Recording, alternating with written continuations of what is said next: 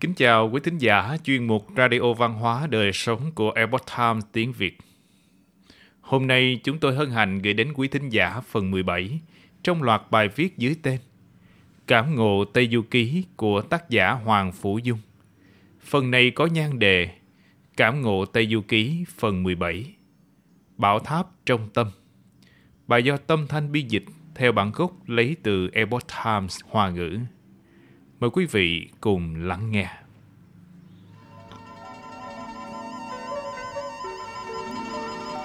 Thầy trò đường tăng sau khi mượn được chiếc quạt báu thuần âm, đã quạt tắt được lửa dữ ở hỏa diệm sơn dài 800 dặm. Đoàn Thánh Kinh đã vượt qua được một quan ải lớn. Tác giả Ngô Thừa Ân đã tâm đắc dùng một bài từ Lâm Giang Tiên để tán thưởng. Trong đó có câu Thủy hỏa điều đình vô tổn sử, Ngũ hành liên lạc như câu. Âm dương hòa hợp thượng phân lâu Thừa loan đăng tử phủ Khóa hạt phó doanh châu. Tạm dịch Thủy hỏa dung hòa mà không hư Ngũ hành thông nhau tựa móc câu. Âm dương hòa hợp thượng phân lầu Cưỡi hạt đến doanh châu cưỡi loan lên phủ tía. Thầy trò đường tăng đã dập tắt được lửa dữ, thể hiện bản tính thiện lương, không chỉ thăng hoa cảnh giới, xông qua cửa ải khó mà còn được đẩy nhanh tiến trình đi thỉnh kinh. Quý vị có thể thấy rằng họ đang hối hả trên đường giống như cưỡi loan, cưỡi hạt vậy. Không đầy một ngày đã vượt qua 800 dặm mà không thấy mệt mỏi. Thuận lợi rong ruổi trên đường tiến về hướng Tây và đến địa giới của vương quốc tế trại. Đường tu hành kiên định, vạn dặm ban kiên cố. Người ta thường nói tướng do tâm sinh, khi cảnh giới trong nội tâm được thăng hoa, sẽ đối ứng với thế giới bên ngoài. Thôn thôn thu thóc lúa, chốn chốn canh thơm nồng. Tu hành thiện quả khiến cho làng nào cũng được mùa bội thu. Người dân được ăn canh cơm mỹ vị, tác giả cho rằng, ngũ hành liên thông như móc câu. Tại không gian của con người, mắt thường không nhìn thấy, kim, mộc, thủy, hỏa, thổ liên kết với nhau như móc câu. Tương hỗ lẫn nhau, âm dương hòa hợp, sinh cơ dục hóa, vạn sự vạn vật không ngừng sản sinh. Tiết trời đã vào cuối thu, thầy trò đường tăng ung dung thảnh thơi hướng về phía tây tiến bước bốn thầy trò đi được một hồi lâu. Chợt thấy một tòa thành trì gần trước mặt, lầu cát nguy nga tráng lệ. Hình thế dáng rồng cuộn, thành vàng thế hổ ngồi, bốn mặt lòng báu rủ phẳng phiêu. Cầu cuốn đá hoa hình thú lạ, điện giác vàng rồng ánh sáng soi. Thật là một khung cảnh hùng vĩ. Thế nhân đều nói tướng tùy tâm sinh, cảnh tùy tâm tạo. Khung cảnh ở trước mặt thầy trò đường tăng chẳng phải là biểu hiện của cảnh giới bên trong của họ hay sao? Thuận theo không ngừng tu hành, đều cao cảnh giới. Cảnh giới nội tâm của đường tăng lúc này không chỉ uy nghiêm, và còn có cảnh tượng nguy nga triển hiện. Từ đông thổ trường an đến nước tế trại, suốt chặng đường trèo non lội suối vượt núi băng đèo vượt bao khó khăn gian khổ một hành trình dài đã chứng thực đường tăng của các đệ tử vẫn giữ vững niềm tin đối với việc thỉnh kinh và tiến về phía trước. Việc đổi văn điệp thông quan cần con dấu của quốc vương của các quốc gia mà họ đi qua. Họ đều đã thực hiện một cách tốt đẹp mặc dù có trắc trở.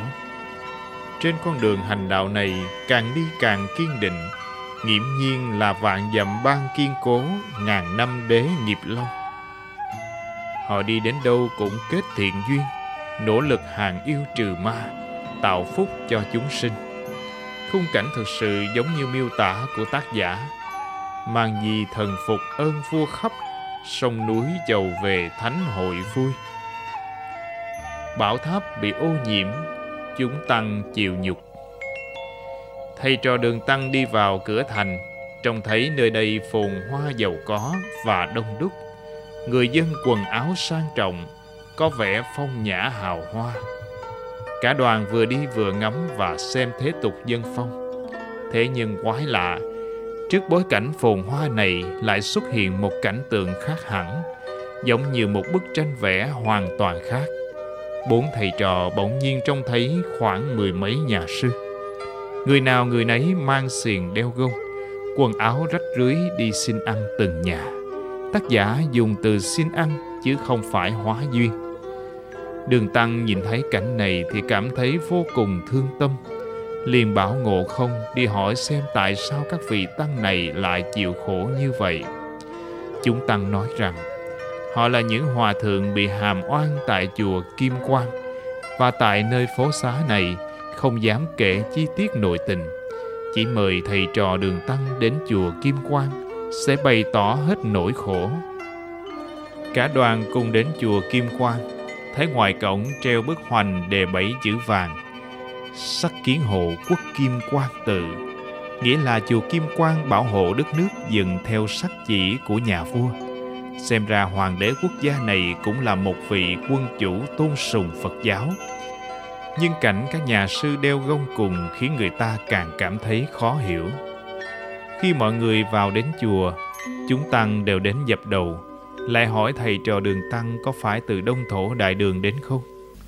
Bởi vì tối hôm trước chúng Tăng đều nằm mộng biết rằng có một vị Thánh Tăng từ Đông Thổ Đại Đường đến và có thể cứu được tính mạng của họ. Đến lúc đó, oan khuất có thể được giải. Nỗi khổ này phải bắt đầu từ sự việc bảo tháp bị vấy bẩn. Thì ra nước tế trại có một tòa hoàng kim bảo tháp, quanh năm mây lành bao phủ. Ban ngày khí lành tỏa rực rỡ, ban đêm phát hào quang người ngoài ngàn dặm đều có thể trông thấy vì đêm lành này mà tất cả các quốc gia bốn phương xung quanh đều đến triều cống và tế trại quốc được liệt vào bậc thượng bang của Tây Vực, tức là được tôn là nước thượng bang. Khoảng ba năm trước, và một ngày đầu tháng bảy, một trận mưa máu trút xuống, từ đó bảo tháp không còn phát hào quang. Các nước láng giềng cũng không tới triều cống đám đại thần trong triều liền phu cho các nhà sư lấy trộm bảo bối trên tháp, mang đến điềm xấu cho quốc gia.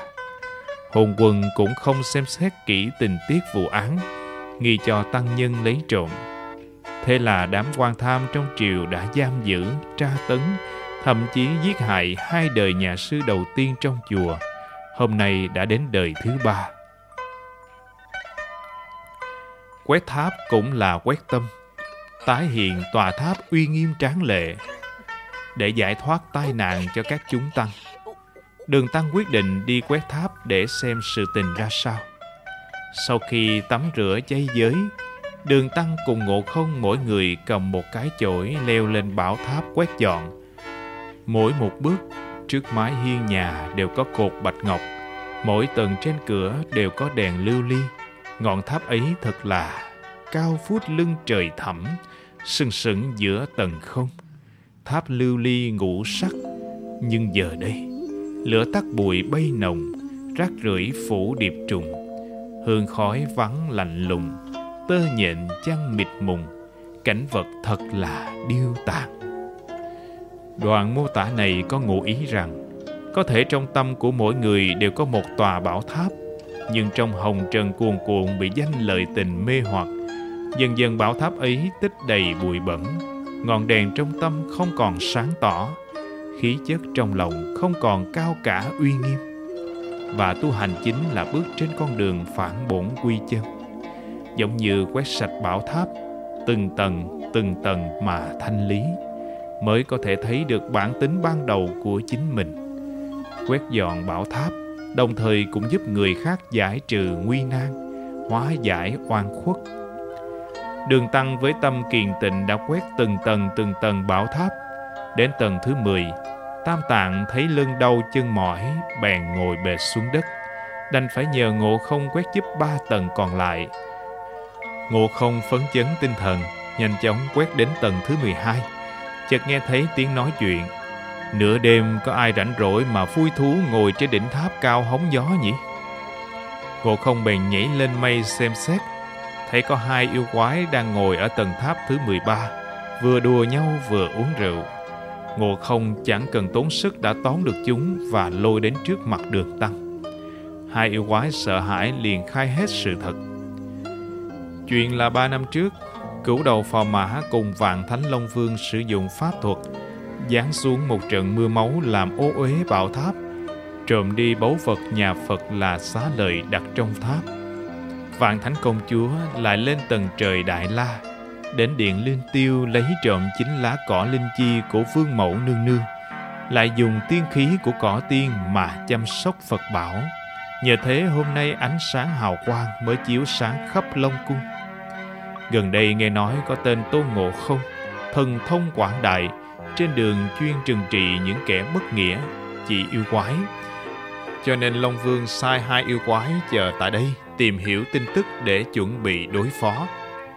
Lại nói chúng tăng nghe nói bắt được yêu quái, trong lòng rất vui mừng, có hy vọng được giải oan. Từ bi hóa giải hung ác, một quốc gia quân thần cải biến. Sáng sớm hôm sau, Đường Tăng cùng Ngộ Không đến ý kiến nhà vua, xin đổi văn điệp thông quan.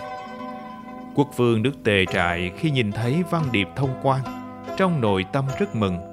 Phải biết rằng, ông vua này chính là người bị chúng tăng gọi là hôn quân. Bởi vì trong lòng nghi hoặc chúng tăng trộm bảo vật mà đã đánh chết hai đời tăng nhân. Nhưng khi quốc vương xem tờ văn điệp của đường Thái Tông ngự đề, thì sao trong lòng lại mừng rỡ.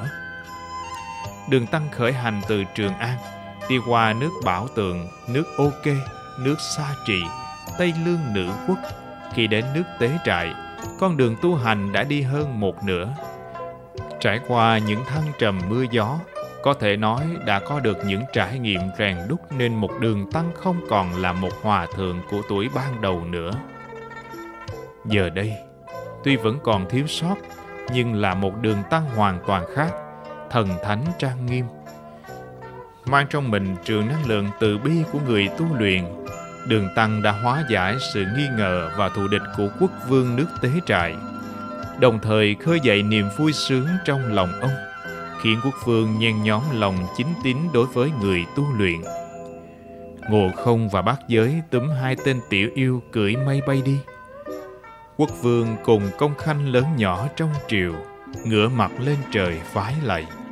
Sa Tăng còn kể cho quốc vương nghe về năng lực phi phàm của Tôn Ngộ Không và bát giới.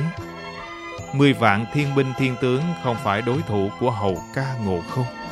Bát giới từng là thiên bồng nguyên soái, chỉ huy hơn tám vạn thủy binh trên thiên đình. Còn về mình, Sa Tăng khiêm tốn nói bản thân không có năng lực gì, chỉ là quyền liêm đại tướng, biết một hai điều như bắt trói hàng yêu, phục hổ hàng long lật biển nghiêng sâu cũng lược thông đôi chút. Cho nên việc cưỡi mây gọi gió dời vật đổi sao gánh núi đuổi nguyệt đối với họ cũng không phải việc khó. Sa tăng chỉ nói mấy lời thời gian không quá mấy phút nhưng những lời này đã thay đổi triệt để ấn tượng của vị quốc vương đối với người tu luyện hóa ra người tu thật sự có năng lực là có thể xuất thần thông có thể thông thiên có thể thành thần chứ không phải chỉ tụng kinh cầu phúc, ăn chay khất thực, cũng triệt để thay đổi bầu oán khí của văn võ bá quan. Từ đó làm cho cả triều văn võ đều vui vẻ, bá tánh thuần hậu, kính trọng lẫn nhau. Yêu quái cắt đứt cảnh yên tĩnh, bảo tháp hồi quang đại địa minh. Bên này, thái độ của quốc vương đối với người tu luyện đã cải biến, cái triều văn võ cải biến, quốc gia bá tánh cũng đều cải thiện. Bên kia, ngộ không, bát giới trừ yêu rất nhanh có kết quả. Trên đường vô tình gặp được nhị lang thần, dẫn sáu anh em Mai Sơn đi tới. Các chúng thần đã cùng nhau hiệp sức diệt trừ yêu quái. Sau khi lấy lại được Phật bảo xá lợi, Ngộ không đem chiếc bình đựng hạt xá lợi đặt trên tầng tháp thứ 13. Đại Thánh lại lấy cỏ linh chi quét hết 13 tầng tháp rồi đặt cỏ vào trong bình để sưởi ấm hạt xá lợi. Thế mới gọi là sữa cũ như mới, muôn đạo hào quang. Nghìn tia khí đẹp lại chiếu khắp tám phương. Các nước ở bốn phía xung quanh lại đều nhìn thấy như trước. Ngộ không đề nghị quốc vương đổi tên Kim Quan Tự thành Phục Long Tự. Bởi hai chữ Kim Quan không phải vật trụ lâu được. Kim là vật lưu động, còn Quan là khí lấp lánh. Quốc vương lập tức cho đổi tên chùa, treo cao biển mới với tên gọi Sắc Kiến Hồ Quốc Phục Long Tự. Thế nhưng, Phật bảo vì sao cần tiên khí của cỏ linh chi chín lá. Theo cuốn bản thảo giới thiệu, linh chi có thể làm an định linh hồn, khiến con người trung tín và vui vẻ, tăng trưởng trí huệ. Phải chăng ngụ ý của đoạn văn này nhắc nhở mọi người cần cúng dường xá lợi với một tâm thanh tịnh, không chỉ có an thần tăng trí huệ, còn có thể bảo vệ xá lợi nghìn năm không hỏng, vàng năm phát quang kiên trinh tín niệm không chỉ có thể khuyến khích đồng môn đồng tu còn có thể hướng đạo một quốc gia quân thần bá tánh bốn phương láng giềng không phai mờ thiện niệm đảm bảo truyền thống tín phật qua các thời đại vĩnh viễn trường tồn